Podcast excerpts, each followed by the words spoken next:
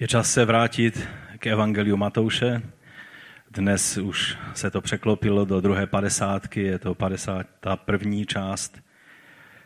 A to téma dnešní zní velice hrozivě. Běda světu kvůli pohoršením. Běda světu kvůli pohoršením. Pojďme si přečíst tento biblický text. Matoušovo evangelium, 18. kapitola, od 5. po 14. verš. Kdokoliv by takové dítě přijal v mém jménu, přijíma mě.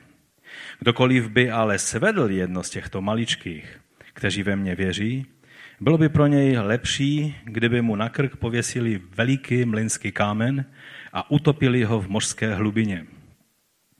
Běda světu kvůli pohoršením. Pohoršení sice musí přicházet, ale běda člověku, skrze kterého pohoršení přichází. Svádili tě tedy tvá ruka nebo noha, usekni ji a zahoď od sebe. Je pro tebe lepší, aby chromý nebo zmrzačený vstoupil do života, než mít obě ruce nebo obě nohy a být uvržen do věčného ohně. Jestliže tě svádí tvé oko, vyloupni je a zahoď od sebe. Je pro tebe lepší vejít do věčného života jednouky, než mít obě oči a být uvržen do pekelného ohně. Dejte si pozor, abyste nepohrdali žádným z těchto maličkých. Říkám vám totiž, že jejich andělé v nebesích neustále hledí na tvář mého nebeského Otce. Co myslíte, kdyby nějaký člověk měl sto ovcí a jedna z nich by zabloudila, nenechá těch 99 na horách a nepůjde hledat tu bloudící? A když ji konečně najde, amen, říkám vám, že se s ní raduje více než těch 99, které nezabloudily. Právě tak není vůle vašeho Otce v nebesích, aby zahynul jediný z těchto maličkých. Ještě přečtu jeden nebo dva verše z toho 34. žalmu, který už jsme tady četli, a to je 8. a 9. verš. Hospodinův anděl táboří kolem těch, kdo se ho bojí a vytrhuje je. Okuste a víste, že hospodin je dobrý. Blahoslavený je muž, který v něm hledá útočiště. Pane, tak přicházíme k tobě. A to slovo, které jsme četli, zní velice hrozivě a zároveň velice nádherně. Prosíme tě, pane, aby si nám pomohl je nejenom tomu slovu porozumět, ale je přijmout a žít podle něj. O to tě, Otče, prosíme ve jménu Ježíše Krista. Amen. Amen. Můžete se posadit?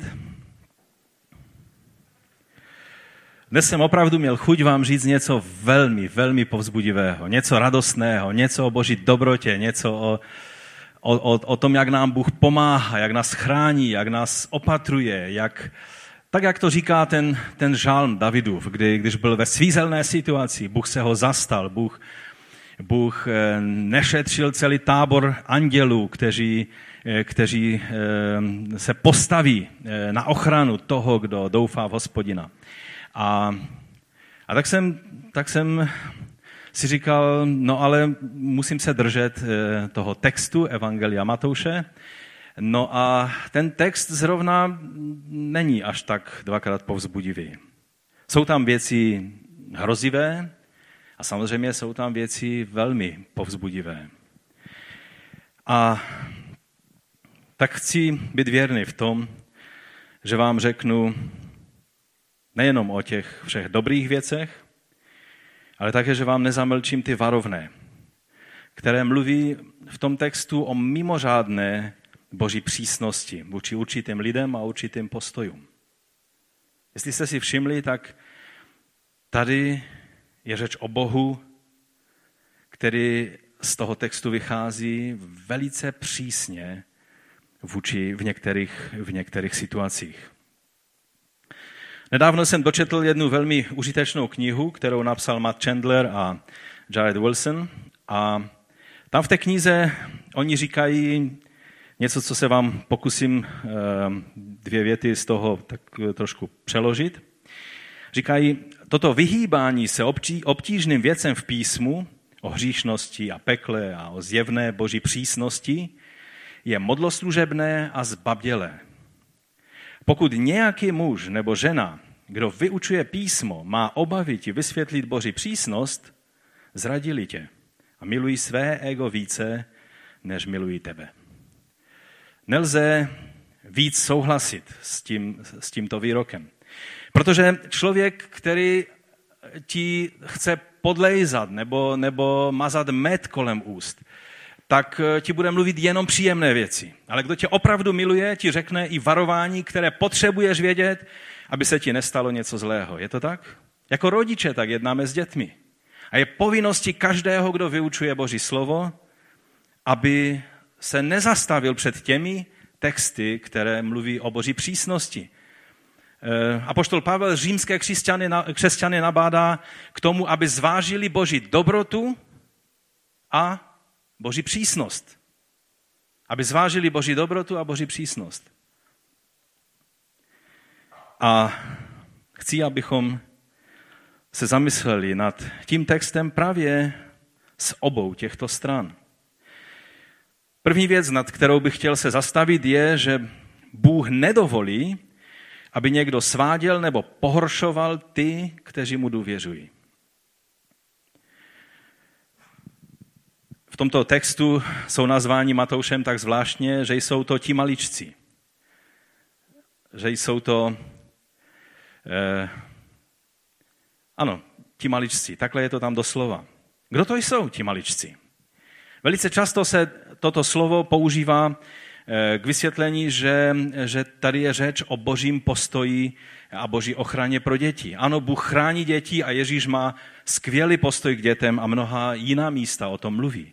Ale tady v tomto textu je spíše řeč o tom, o čem jsme mluvili eh, v minulém dílu, v tom 50. dílu Matouše, kde eh, pán Ježíš postavil doprostřed učedníků dítě, když oni se dohadovali o tom, kdo je větší a kdo bude, kdo bude v tom prvním sledu té hierarchie v tom božím království, jestli to budou ti tři, co byli nahoře proměněni a tak tam řešili ty, ty struktury církevní, to, to lidé velice rádi řeší a zabývají se tím a, a kdo je vedoucí a kdo není vedoucí a tak dále.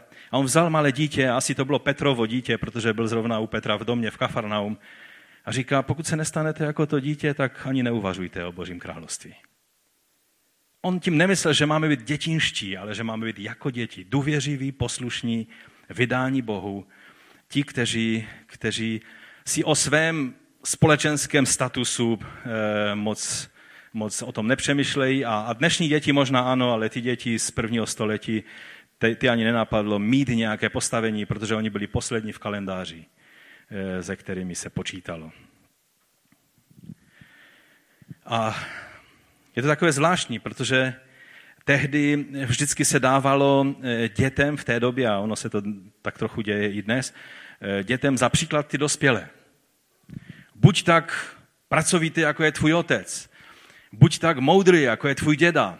A stále se napomínalo děti o tom, aby byli jako ti dospělí a Ježíš což je takové typické pro něho, to vzal, celé to otočil a řekl, možná čekáte, že vám řeknu, že, že řeknu tomu dítěti, buď tak moudrý a prozíravý jako ti učedníci, kteří už teď se starají o to, jakou bude mít pozici, už si chtějí zajistit tu dobrou pozici v království, a tak už teď o tom přemýšlejí a mluví spolu a snaží se pochopit, jak všechny ty principy vůdcovství fungují. A Ježíš otočil ten stůl a, a říká, ten příklad je na, tom druhé, na té druhé straně toho stolu. Vy si máte brát příklad z toho dítěte. Nemáte poznávat tolik principy vůdcovství, máte poznávat principy bytí jako děti. O tom jsme ale mluvili minule a nebudu se ještě už k tomu e, příliš vracet. Ale zkrátka celá věc v té kapitole se točí kolem toho, kdo je skutečně významný v tom hodnotovém žebříčku Božího království a jsou to ti ponížení, ti zkroušení, ti, kteří jsou ochotní se nechat ponížit. Kteří jdou třeba až na dno, když je třeba. Tak, jak šel Ježíš na dno, když šel na kříž. Jsou to ti maličci. Jako malé děti. Nejsou to jenom děti, když děti samozřejmě jsou do toho zahrnuty, Nejsou to ovšem ani jenom nezralí křesťané, kteří jsou ještě takovými duchovními miminky, jak tomu někdy říkáme. Nejsou to jenom nově obrácení lidé, ale jsou to, Ježíš tady má na mysli všechny opravdové učedníky, opravdové křesťany, kteří následují Ježíše Krista a věří v něj. Jsou to ti, kteří jsou z jedné strany jako děti a z druhé strany rostou do plnosti Krista. Takže to je ta první věc. Druhá věc, kterou je dobré, abychom se na ní podívali, je to, co tam je řečeno, v takovým určitým deterministickým způsobem. Tam je řečeno, pohoršení musí přijít. Jakoby Ježíš bral, že některé věci se musí stát, jakoby, jakoby nebylo možné se jim vyhnout. Není to nějaký jenom čistý determinismus nebo dokonce fatalismus, ale je to spíše realismus. Ježíš tady mluví, že vždy budou lidé, kteří budou způsobovat pohoršení. S tím musíme počítat. Ale to, na co si máme dát pozor, je, že to nemusíme být my, nemusíš to být ty, skrze kterého přichází pohoršení na tento svět. Pohoršení na tomto světě budou. Ale Ježíš chce za každou cenu dosáhnout toho, aby si to nebyl ty a já, skrze které pohoršení na tento svět přichází. Běda světu kvůli pohoršením.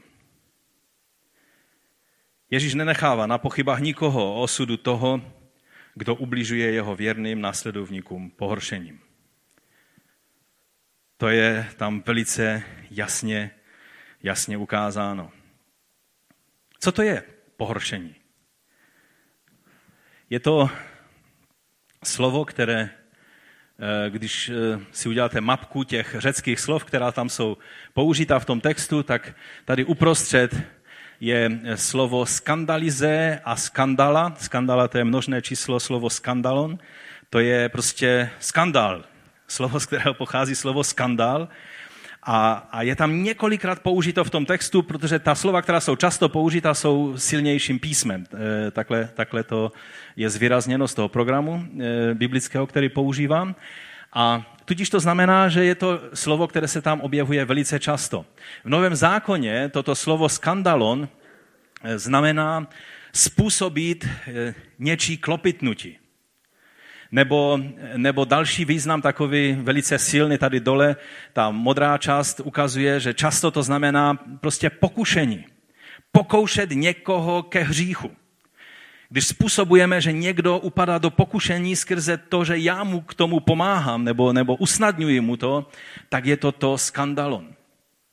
Nebo, nebo překážka někomu v cestě za Bohem, nebo hřích přímo, nebo, nebo urážka někoho, eh, což způsobí, že on se vzdálí Bohu. Vždy, vždy to znamená nějakou překážku, nějakou zábranu, vytvoření něčeho, co se postaví mezi Boha a toho člověka. Že tomu člověku bráním v tom, aby mohl následovat pána. Že způsobím, že on se vzdálí Bohu a nepřibližuje se k Bohu tento člověk. E, v Septuagintě, e, to znamená v řeckém překladu starého zákona, který byl udělán ještě před pánem Ježíšem, tam je jeden aspekt toho slova skandalon často použit, který v Novém zákoně už je spíš obrazně, a to je prostě past. Když někdo na vás nastaví takovou past na slona, a vy do ní vlítnete, tak to je přesně skandalon. To je přesně skandál. To je to, co způsobilo, že jste padli do pasti a, a jste na tom hůř, než jste byli předtím. Váš život je ohrožen, váš věčný život je ohrožen. To je ten nejčastější způsob, jak to je použito, to slovo v řeckém překladu starého zákona. A tak eh, myslím, že, že tím trošku rozumíme, eh, co Eh, co tím slovem je myšleno. Že je to vytvoření pasti, pokušení, způsobení pohoršení, nebo, nebo celkově vypůsobit něco, co, eh, co toho člověka vzdálí od Boha. Ať je to vědomé nebo nevědomé. Jedná se o to, že po působení takového člověka ten druhý je ve výsledku horší, než byl předtím. Odtud pochází slovo pohoršení, že? Pohoršit znamená ne, že mě to pouze urazí, ale že výsledek toho člověka je horší potom než předtím. To znamená to slovo pohoršení. A je to vinou působení toho, kdo to pohoršení, ten skandalon způsobil. Proč je to tak závažný problém? Kdyby se jednalo jenom o to, že se někdo urazí a chvíli bude 14 dnů trucovat a pak zase přijde a jde dál, pak by to nebyl až tak velký problém. Problém je, že tady jasně Ježíš ukazuje, že to je kategorie, eh, o které mluvíme, která ohrožuje život. Jde tady o život. A to o život věčný. Jak toho, který způsobí pohoršení, o tom za chvilinku, tak i toho, kdo byl pohoršen. Kdo se stal obětí toho pokušení, obětí té pasti, do které vlítnul, jeho věčný život je v ohrožení a také je v ohrožení věčného života ten, kdo to způsobil. A to nás už vede k tomu dalšímu, třetímu bodu. A v tom třetím bodu bych chtěl říct, že stojí za to vyhnout se za každou cenu věčnému zatracení. Možná si řeknete, no tak to je vlamování se do otevřených dveří. To je jasné, že stojí za to se vyhnout, eh, vyhnout věčnému zatracení, že? Víte, kdybychom tomu opravdu věřili, mnohem, mnohem rozvážněji bychom žili své životy. Mnohem rozvážněji bychom se pohybovali po tomto světě. Kdybychom si uvědomili, že naše jednání vůči ostatním lidem může způsobit jejich povstání nebo pád, a že jejich pád může znamenat věčný pád, ze kterého se už nespamatují. A že jim hrozí věčné zatracení. A tím, že jsme způsobili pohoršení, že hrozí to tež i nám. Víte, myslím si, že lidé tak opravdu na peklo nevěří. Kdyby věřili, jednali by úplně jinak. Víte o tom, že Ježíš je ten, který mluvil nejčastěji o pekle z Nového zákona i ze Starého zákona? Nikdo jiný o tom takhle nemluvil. To je ten Ježíš, který nás miluje. Protože on o přísnosti Boží mluvil z toho důvodu, protože věděl, jak důležité je, abychom pochopili a udělali všechno proto. Abychom udělali absolutně všechno proto. Abychom se vyhnuli věčnému zatracení. Ano, teď možná v tom cítíte rozpor. Ježíš na kříži udělal všechno proto, abychom se vyhnuli eh, věčnému zatracení. Je to tak? Ano, Ježíš ze své strany udělal absolutně všechno. A když vám někdo bude říkat, a ty už proto nic nemůžeš udělat, tudíž nemusíš nic dělat, tak vám, tak vám vlastně vás uvádí do zmatku, do pasti. Protože spasení, které vydobil Ježíš na kříži, ty a já máme uvádět v praxi do našeho života. Pokud skutečně věříme tomu, že Ježíš za nás zaplatil cenu, aby nás zachránil, aby nás uvedl do vztahu s živým Bohem a aby nás zachránil před, před věčným zatracením, pak to bude mít dopad na každý skutek, na každý žebříček hodnot, který ve svém životě máme. Na každé naše jednání, na náš čas, na naši peněženku, na všechno, co se týká našeho života. Pokud ne, tak jsme pokrytci, anebo nevěříme tomu, že to tak skutečně je. Tady se nejedná o skutkaření, o získání spasení skrze skutky, ale jedná se o skutky, které jsou důsledkem toho, že skutečně věříme tomu, že Ježíš mluví vážně, že ho máme brát vážně to, co říká. V dnešní době jsou křesťané, kteří se s tím vypořádali tak ele, elegantně, protože oni říkají, Ježíš zrušil starý zákon tím, že přišel a vlastně naplnil veškeré požadavky starého zákona, tudíž už jsme v novém zákoně, tudíž starý zákon můžeme odložit z jeho požadavky. A, a vlastně, jelikož Ježíš ještě žil Eh, v systému starého zákona, tak můžeme odložit i evangelia. A těmto lidem, a chci vám říct, že to není nějaká malá sekta, ale je to obrovská část dnešní moderní církve 21. století, evangelikolního ražení a charismatického a letničního, jak si to nazvete. Zbyvají jim epištoly a z evangelí přijímají pouze to, co je zaslíbení. Když tam Ježíš bojuje s farizej v Matouši 23. kapitole a napomíná je, tak oni říkali, jo, jo, tady to platí, protože to je o všech těch, těch, těch eh, zákonických lidech, náboženských, eh, kteří stále jenom se zabývají hříchem a tak dále. Ale, ale když jim říkáte, ale Ježíš v kázání nahoře mluví něco o těchto věcech, jo, to ještě mluvil k těm lidem, kteří žili pod starou smlouvou, to nemluví k nám, my to nemusíme brát vážně, protože dnes už žijeme v nové době. Chci vám říct, že celé písmo, jak říká Boží slovo je od Boha vdechnuté, celé písmo. Eh, když bychom se zamysleli nad tím, jakou Bibli vlastně měl pán Ježíš a apoštole, co to byla za Bible? To byla ta stejná, kterou měli ti rabíni farizejští, že? Úplně stejná Bible. To byl starý zákon. Celé písmo, i hebrejské spisy starého zákona, i apoštolské spisy nového zákona, celé písmo je od Boha vdechnuté. A je potřebné, abychom je brali vážně a uplatňovali ve svých životech.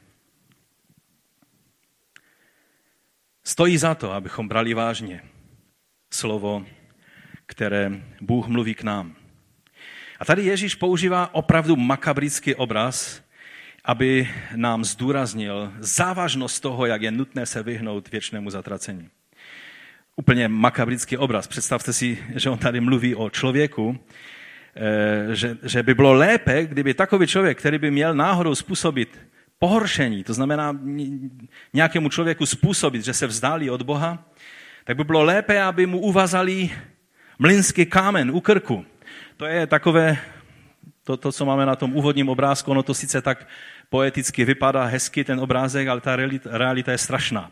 Takovýto kámen vám uvázali u krku, a vhodili vás do moře a nebyla ani jedna šance. Tam ještě Ježíš říká velký mlynský kámen. Protože byly takové kameny, které, kterým jedna žena dokázala mlít obilí doma, ale pak byly velké kameny, které byly obrovské a které museli s nima točit dva oslíci, aby vůbec eh, s tím mlili. Ježíš tam zdůrazňuje velký kámen, mnohem větší, než jsou tady tyto.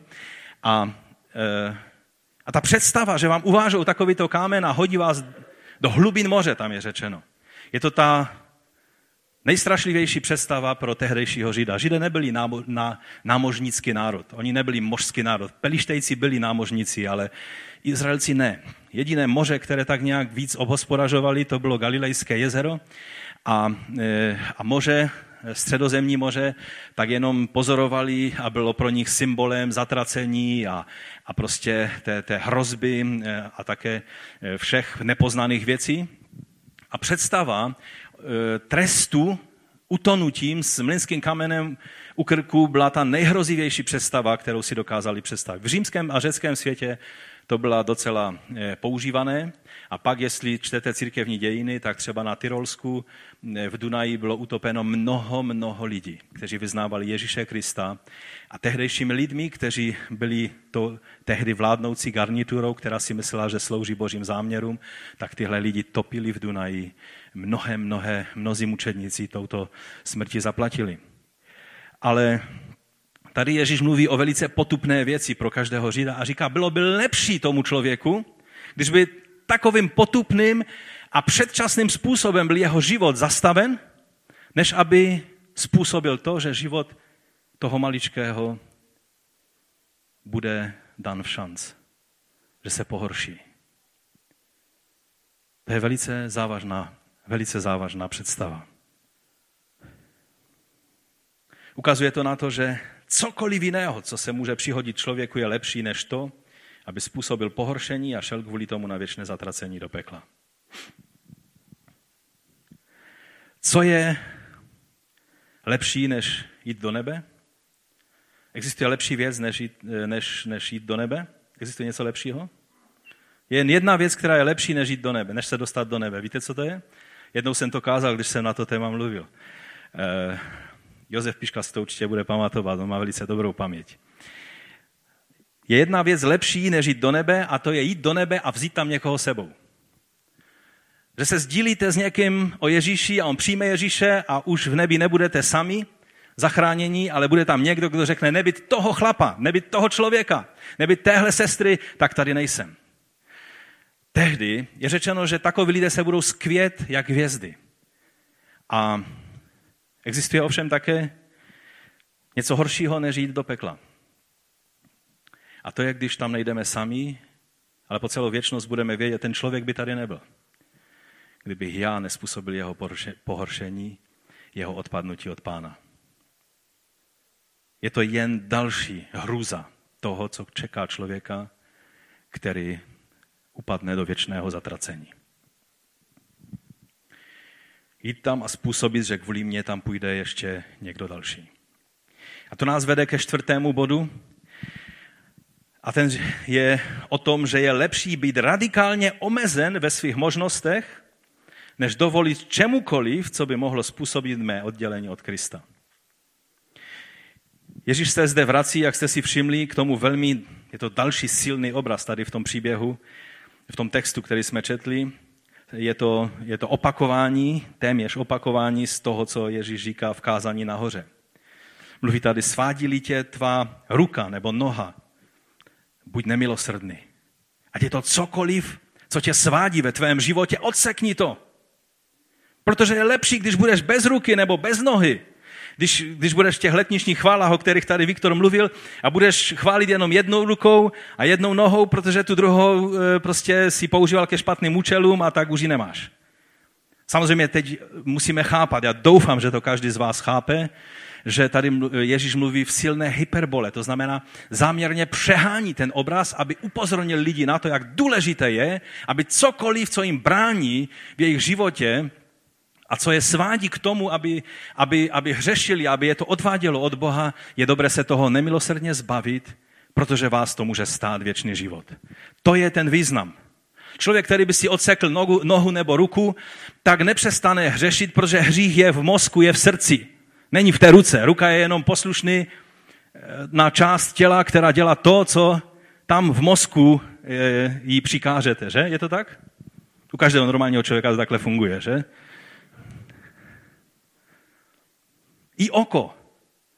Víte o tom, že oko nevidí. Oko jenom vnímá signály. To, kdo vidí, nebo to, co vidí, je mozek. Když by vám přerušil někdo to centrum v mozku pro vidění, tak nevidíte, když máte super oči jako sokol.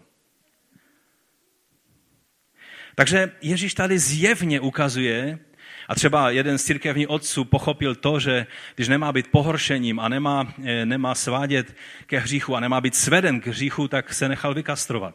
A samozřejmě při vší úctě k tomu kroku, který udělal, byl to Origen, tak není to úplně to pravé naplnění tohohle slova.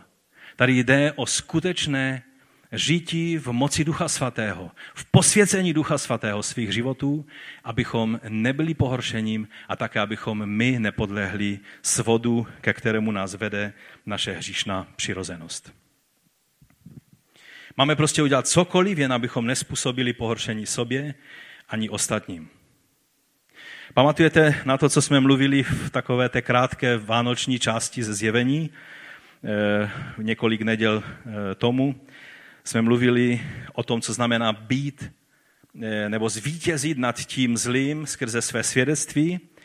A tam jsme mluvili, že důležité je, zdá se po setkání s námi lidé nacházejí blíž Boha, nebo jsme je naopak od Boha svými slovy a jednáním vzdálili. Tohle musíme mít vždy na paměti. Zda mé jednání, zda má slova, mé postoje a to, jak jednám, zda lidi přibližují k Bohu nebo vzdalují. A tady dnes se jedná především o ty, kteří jsou těmi maličkými, kteří věří v jeho jméno, kteří patří Kristu. A tak je dobré si položit otázku, co musí pryč z mého života. Abych neuváděl do pokušení sebe a pak ani své blízké, ani ostatní lidi, kteří upřímně hledají Boha. Urážet budete vždycky někoho. Když se někdo uráží nad tím, že důvěřujete Kristu, když se vám posmívá, když je, když je tím odpuzován, pak je to v pořádku. Ale lidé, kteří upřímně věří Pánu Ježíši, pokud naše působení na ně je, že je to vzdaluje od Pána, uvádí do zmatku, měli bychom velice zvažovat. A e, není to na to, abychom byli uvrženi do moře s mlinským kamenem, ale určitě to je na to, abychom byli uvrženi do moře pokání. Činili pokání a hledali Boží tvář a hledali řešení do našeho života. Každý hřích, který, kterému podléháme pravidelně, kterém jehož, je, jemuž otročíme, je takovouto věcí. Dřív nebo později vyjde a způsobí mnohé pohoršení a je to o tom, o čem dnes mluvíme. A proto je třeba, abychom jednali vždy včas tehdy, kdy, je, kdy nám Bůh dává milost. Pokud to je alkohol ve tvém životě, Já jsem nikdy neměl problémy s alkoholem, že bych se opíjel a proto, když já si dám skleničku, není to totéž, jako si, když si dá skleničku člověk, který byl ve svém životě alkoholikem a pak vydal svůj život pánu a, a musel tuhle věc odseknout ze svého života, protože stačí jedna sklenička a bude zase v tom zpátky. A chci vám říct, ďábel je chytrý, on ví přesně jak na vás. On vám říká, ale přece jsi svobodný křesťan. Poslechneš si nějaké kázání, které mluví o svobodě a řekneš si, ano, já jsem byl alkoholik, ale nyní jsem svoboden a proto mohu sáhnout po tom pivu, mohu sáhnout po tom alkoholu. A dobře víte, kam to končí, nebo kam to vede. Chci vám říct, jste obelhávan ďáblem, způsobujete pohoršení sobě i druhým lidem, i za jedno, i za druhé vám hrozí věčné zatracení. Nemá smysl si s tím pohrávat. Pokud se ti stane, že se opiješ ve svém životě a zjistíš, že to není něco, co se ti stalo jak Noému, který poprvé v životě viděl víno, napil se toho a pak ležel a, a byl z toho celý takový divný, e, ale pak už, on byl, totiž o něm je řečeno, že byl zemědělec. První, který založil vinici. Takže když se mu to stalo, tak si řekl, aha, tak tudy má cesta nevede, musím si na to dávat pozor. A už se pak neopíjel, víte? Problém je, že takhle to lidé nedělají. Lidem se něco stane a oni znovu a znovu do toho padají a znovu a znovu hledají milost od Boha, ale já vám chci říct, jestli se něco stane pravidelným problémem, hůře a hůře přicházíte k božímu odpuštění a k milosti. Je to jako rána, kterou, když se zahojí, znovu ji rozedřete a znovu a znovu jeden církevní otec toto přirovnává, že takhle je to s jednáním takového člověka, který se vrací ke svým hříchům. Že je to, jako byste tu ranu znovu a znovu a znovu rozdrasavali, až to způsobí, že začne hnisat a pak se už vám nezahojí a hrozí vám celková sepse a smrt. Přesně tak je to v této situaci. Pokud je to alkohol, odsekni ho.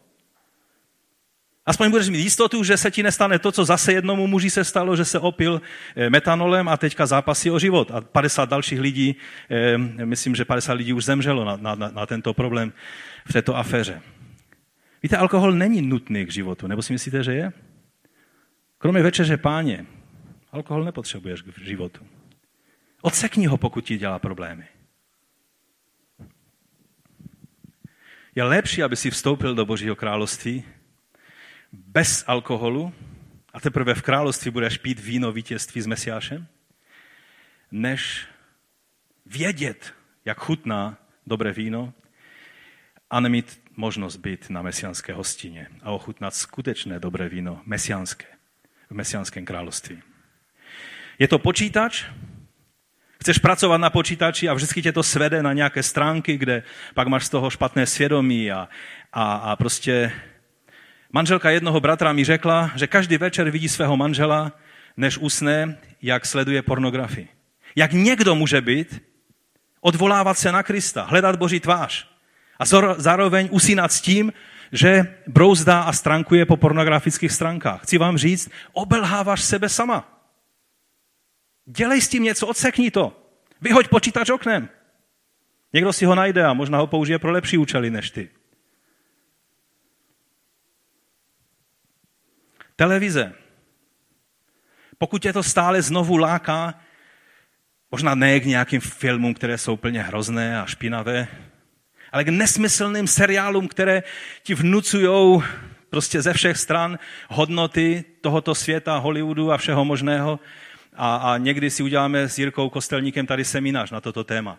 E, že ty všechny věci, které se tvoří v dnešním světě, nejsou jen tak aby prostě byla zábava, ale že jsou velice promyšlené systémy, jak ovlivnit myšlení dnešního člověka. Nemám dneska čas se tím zabývat a uděláme si speciální, věřím, seminář na toto téma.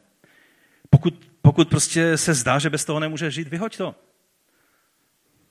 Vyhoď celou televizi, pokud to nejde tak, že prostě nebudeš zapínat tyhle věci. Máš vlivné zaměstnání, dobře tě platí, ale nutí tě ke hříchu.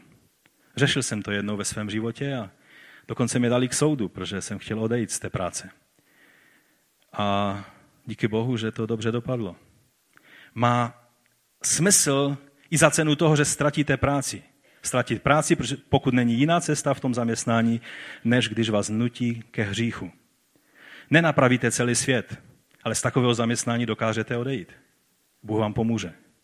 A možná vás požehnají novým zaměstnáním. Ale i když byste zůstali nezaměstnaní, je lepší být nezaměstnaný člověk, který nehřeší, než tak, to tady řekl Stašek, eh, než mít vlivnou pozici, hodně peněz a být nucen ke hříchu a být pohoršením nejenom pro svůj věčný život, ale i pro život ostatních.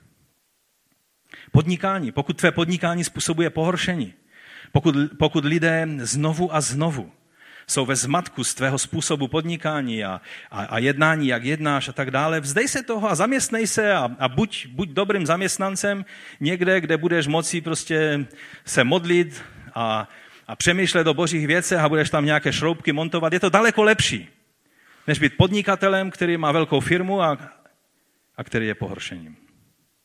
Vzdělání, pokud ti vzdělání působí, že, že, že tvoje víra v Boha se vytrácí, pak jsou dvě možnosti. Protože s tím mají problém lidi, kteří jsou nedovzdělaní. Tak, jak to řekl jeden klasik, že částečné poznání vědy tě odvádí od Boha. Skutečné a zevrubné poznání vědy tě zpátky k Bohu přivede. Buď si ochoten skutečně studovat a jít až do těch důsledků úplně na konec. S tím je spojeno spousta bolestí. A pak zjistíš, že ty všechny otazníky se tisíce odpoví, ale vytvoří se tisíce nových. Ale tvoje víra nakonec bude upevněna. A nebo pokud vidíš, že to ohrožuje tvůj věčný život a že jsi v tom zamotán, tak to odlož, odsekni. Je lepší být nedovzdělaný v nebeském království, než být největší vzdělanec a mít tři PhD a tituly před jménem a za jménem a jaký je užitek pro ty tituly v ohnivém jezeře. Ty všechny diplomy tam zhoří. Nikdo vám nebude věřit, že jste to nebo ono dokázali, protože tam nikdo nikomu nebude věřit. Protože tam bude otec lží a pouze lež bude tím komunikačním prostředkem, který tam bude fungovat.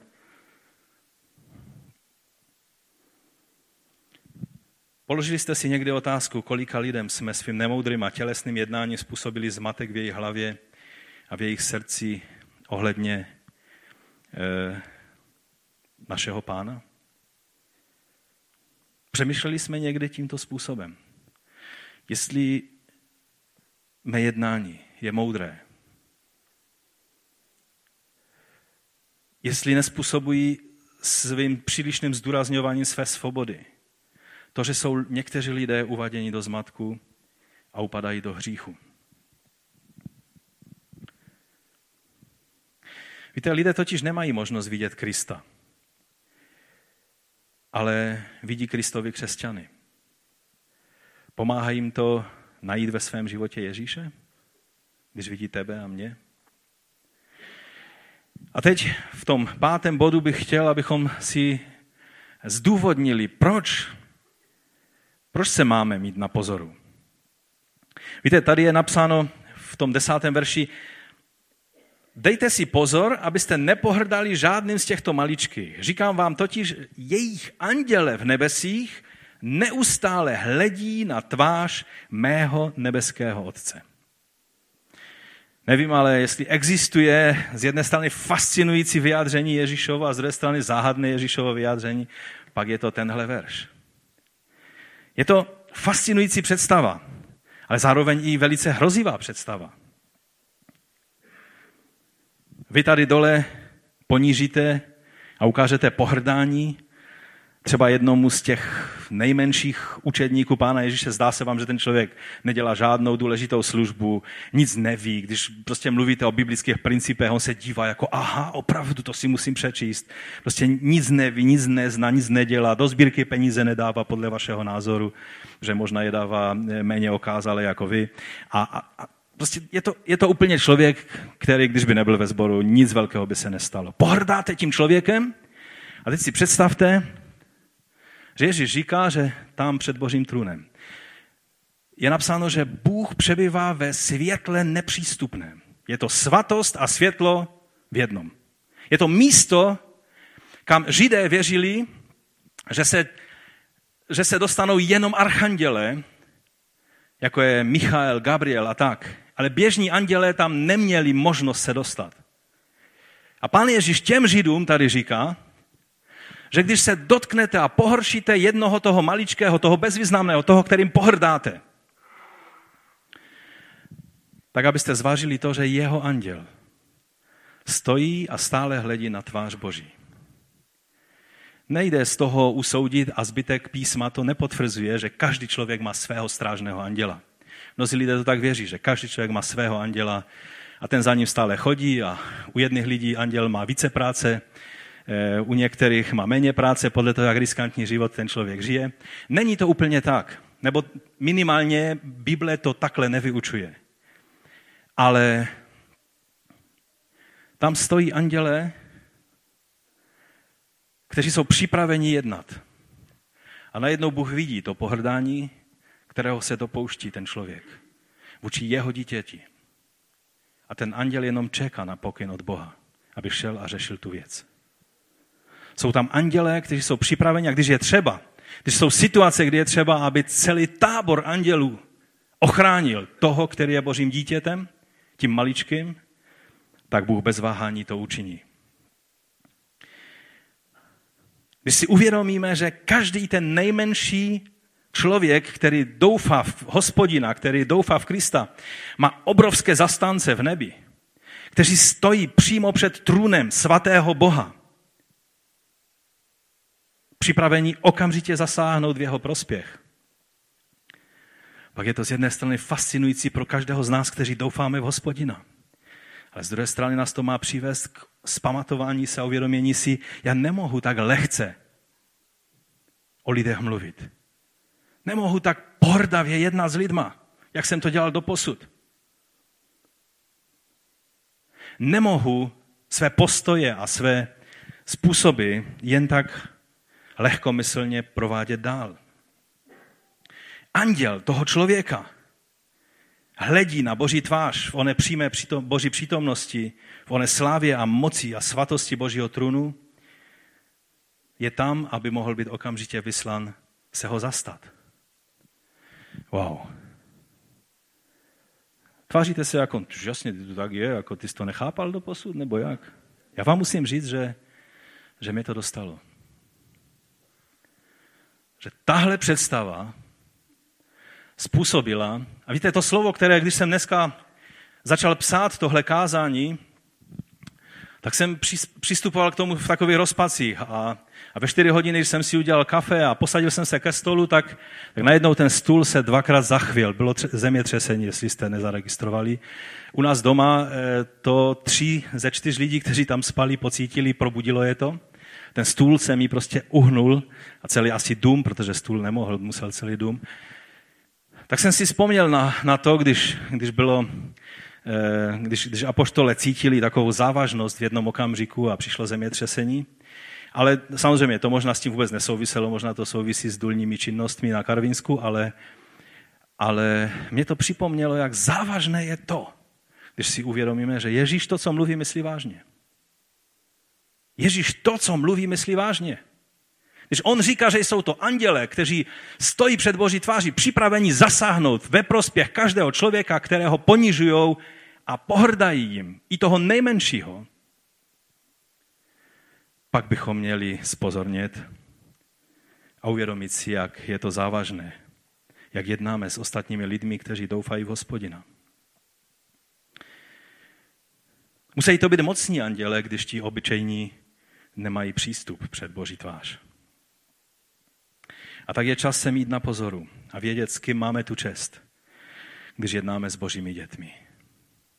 Zdá se nám, že ti lidé jsou takový obyčejní. Ale mně se nezdá, že by někdo byl takový obyčejný člověk, když má toho nejmocnějšího zastánce v nebi. Víte, když víme o někom, že je vlivný člověk a že že má buď někoho z rodiny vlivného někde, v, buď v mocných finančních kruzích, nebo politických, nebo nějakých jiných, tak s tím člověkem jednáme, že se tak trošku máme na pozoru a, a snažíme se jednat s patřičnou eh, zohledněním tohohle faktu. Každý ten nejmenší člověk v Kristově těle, v těle Mesiáše, má toho nejmocnějšího zastánce, kterého si dokážete představit. To už nemluvím o Kristu, mluvím jenom o tom, jenom v úvozovkách, o tom andělovi, který je připraven v jeho prospěch zasáhnout. Často se dopouštíme toho, že mluvíme nešetrně o, o božích dětech.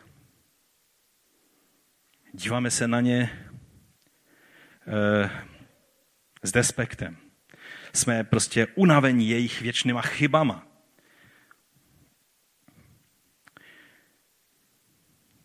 Vím, že ne každý, kdo mi říká pane, řekl pan Ježíš. Ne každý, kdo si říká křesťan, je skutečně křesťan.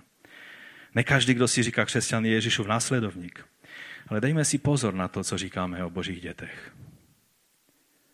Třeba často se v podnikatelských kruzích mluví, nebo nejen v podnikatelských, ale i třeba v jiných, že je lepší zaměstnat nevěřícího než křesťana.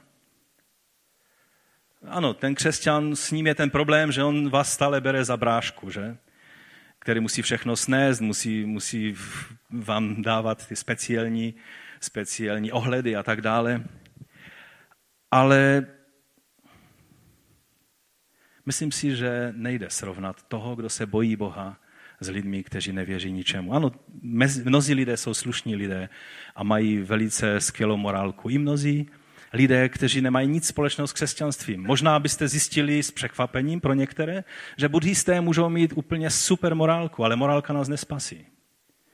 Kristus je ten.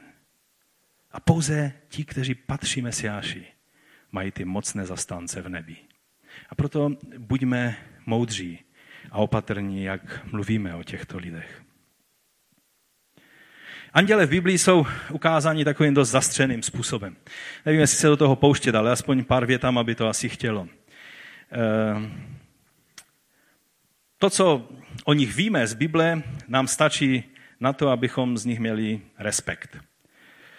Jako dítě si pamatuju jeden obraz, eh, tady tento, mnozí ho možná znáte.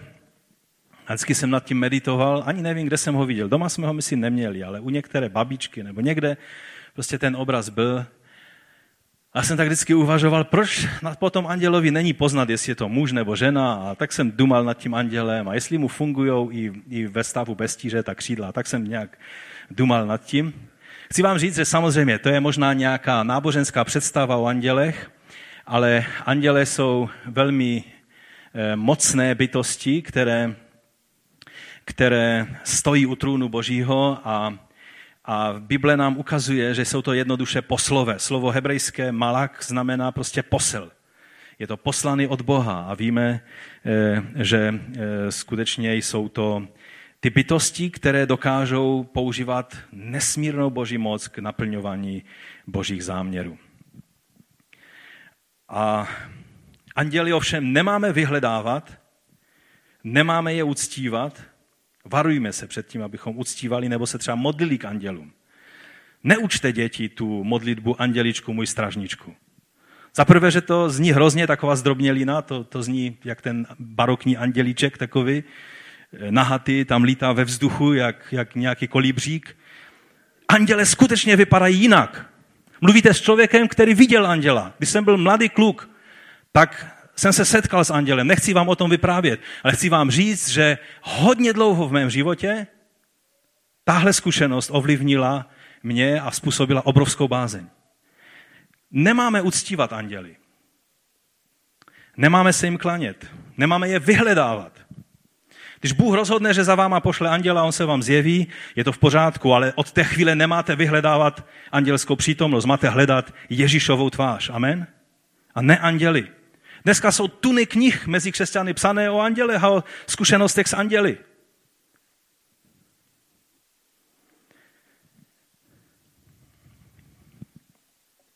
Jsou to služebníci, jak říká list Židům v první kapitole 14. Anděli jsou pouze služebníci duchové posílání sloužit těm, jimž se má dostat spásy. To jsou ti, kteří zasahují ve prospěch těch, kteří jsou ti maličcí, ti pokorní, vydaní na život a na smrt pánu. Takže jak jsem mu řekl, to neznamená, že možná každý má svého, svého anděla, který za ním chodí. Už to, že, že ti anděle stojí před božím trůnem, neznamená, že tady máte po boku anděla, který stále vždycky bude za vámi cupítat. Ale tak, jak říká ten žálm, jak jsem už to, eh, jak jsem už to vzpomínal, ten 8. a 9. verš, nebo hlavně 8. Hospodinův anděl táboří kolem těch, kdo se ho bojí. Když je třeba, tak je tady tábor boží. Jednou se boží prorok a jeho sluha dostal do obležení nepřátelským vojskem, ve starém zákoně o tom čteme, a, a sluha vstal dříve než, než ten prorok, byl to prorok Elíša, že? A vyšel ven a uviděl s hrůzou to vojsko, které se na ně řítí a teď běžel a, a probudil svého proroka a říká, proroku, měl bys stávat dříve, prostě já jsem viděl věci, které jsi měl správně vidět ty. To si dodávám teďka k tomu, to tam není v tom textu. Ale zkrátka mu vysvětlil ten problém a Eliša se protáhnul, zazýval a říká, pane, dej, ať ten kluk konečně už vidí, jak ta realita skutečně vypadá. No a řekl mu, to je druhá královská, šestá kapitola, neboj se, odpověděl mu, s námi jich je víc než s nimi. Pak se Eliša modlil, hospodin, otevři mu oči, ať, ať vidí. A hospodin mladenci otevřel oči a hle, uviděl kolem Eliší horu ohnivých koní a vozu. Najednou ten, ten kluk uviděl tu duchovní realitu, že kolem nich toho božího vojska bylo mnohem více než těch nepřátel. A ten kluk měl duchovní zážitek toho, to duchovní aha, tak tak jsou ty věci. Je mocnější ten, který je s námi, tam říká prorok, než ten, který je z nepřátelí. Oni si myslí, že jsou silní. Silný je ten, kdo doufá v hospodina a jehož anděl stojí před boží tváří, připraven kdykoliv zasáhnout v jeho prospěch. Je skvělé mít boží vojsko na své straně, není-liž pravda. Je ovšem běda, když musí zasáhnout v náš neprospěch. Jeden anděl z houbce, to je jenom takový verš napsaný, třeba Izajáš to cituje v 37. kapitole. Tehdy vyšel hospodinův anděl a pobil v aserském táboře 185 tisíc mužů. Ráno vstali a hle všude samé mrtvoly. Takhle nám to Izajáš popisuje, čteme to i eh, v které si královské knize, druhá královská 19. Jeden anděl prostě se prošel táborem. 185 tisíc mužů leželo mrtvých na zemi. Tohle dokáže jeden anděl. Takoví anděle se dokážou zastat i toho nejmenšího následovníka Ježíše Krista. Na ochranu Ježíše bylo připravených 12 legí andělských. Takže to byla moc, kterou si nejde ani představit. Jinde čteme o tom, jak anděl zavřel tlamu smrť lvů, což způsobilo, že pak své tlamy otevřeli až na ty, kteří kuli pikle vůči jednomu božímu dítěti, že? Znáte toho, to boží dítě. Nebo jinde v Novém zákoně anděl otevřel zamčené brány věznice a vyvedl jedno boží dítě na svobodu a pro detail to způsobilo popravu těch, kteří se podíleli na jeho zatčení a hlídání prostě jednoho božího dítěte. V tom případě zrovna Petra. Vždycky jsem důmal nad tím, ti, ti vojáci, proč je popravili, proč to Bůh dopustil, že je popravili. Žel podíleli se na něčem, co si neuvědomili, jak obrovského zastánce má tenhle muž, kterého tam hlídali ve věznici. Jehož anděl stojí před hospodinovou tváří a je připraven zasáhnout. A v hodinu H přišel tento anděl a vyvedl Petra a jsou dvě místa, kde je použito slovo automaticky a tam je řečeno, právě to jedno místo je tady v Novém zákoně, kde je řečeno, že se automaticky ty dveře před ním otevřely. Anděl vyvedl Petra a církev, která se za něho upěnlivě modlila, měla problém uvěřit, že se to stalo, protože viděli, jak, jak Herodes e, e, zatočil s Jakubem, jak ho nechal stět. A byl připraven druhého dne učinit to tež s Petrem. Jeden anděl. Četl jsem kdysi svědectví božího muže Sadhu Sundar Singha, který žil eh, v 19. a počátkem 20. století. Můj děda často o něm vyprávěl, on se s ním osobně asi setkal, jestli to správně chápu. A jeden takový příběh z jeho života si vzpomínám, jak, jak ho chtěli prostě vyhladovět. Hodili ho do studny, která byla suchá A on tam celý otlučený prostě v té studně seděl a víko bylo zavřené a tam měl vlastně e, skončit svůj život. A jedné noci najednou se to víko otevřelo a najednou ho pošimral po nose provaz.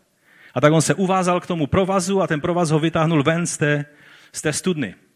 A když vykukl z té studny, tak zjistil, že ten druhý konec provazu nikdo nedrží.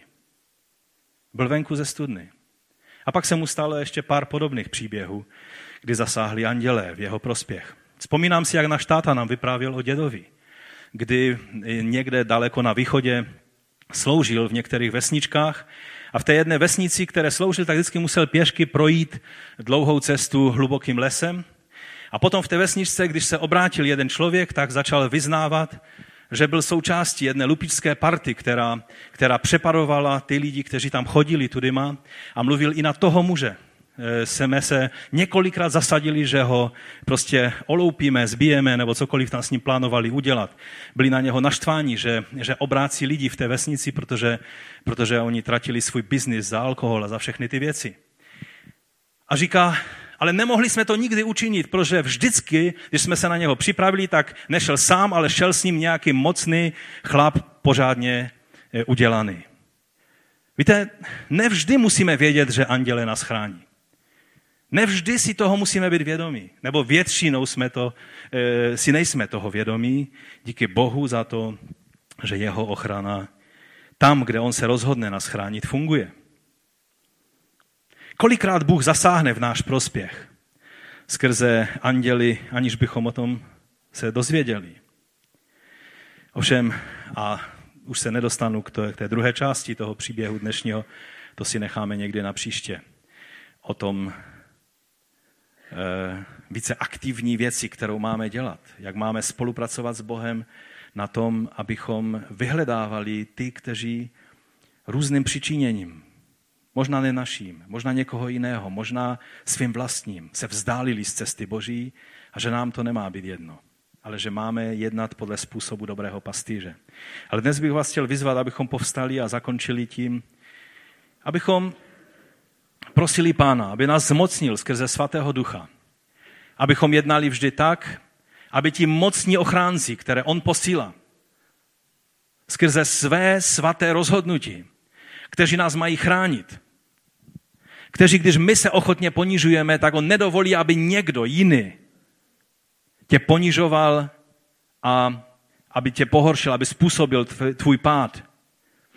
Ale také se modlíme o to, aby Bůh nám dal moudrost, jak, jak jedna z věcma v našem životě, které nám brání v našem vztahu s Kristem. Ať je to alkohol nebo nějaký jiný navykový prostředek. Ať je to nějaká věc, která okupuje velkou část našeho života.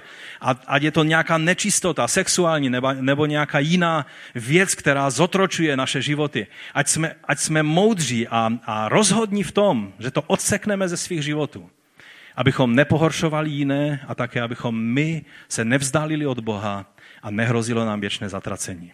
Pane, my ti děkujeme za to, že to není skrze naše snažení, čím jsme spasení, ale dej nám moudrost, abychom si uvědomili, že ty chceš, abychom spasení uváděli ve skutek.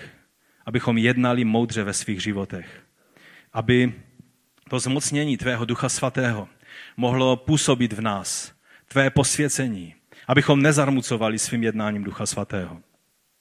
Pane, my ti děkujeme za to, že to není na naší horlivosti, na našem snažení, ale že ty posíláš svého ducha svatého a často posíláš své anděly, kteří nás chrání před tím, aby nám neublížil ten zhoubce, který chce škodit a který nás chce vzdálit od tebe. Pane, ale pomoz nám, abychom nikdy nejednali tak, abychom pohoršovali ty, kteří hledají tvoji tvář.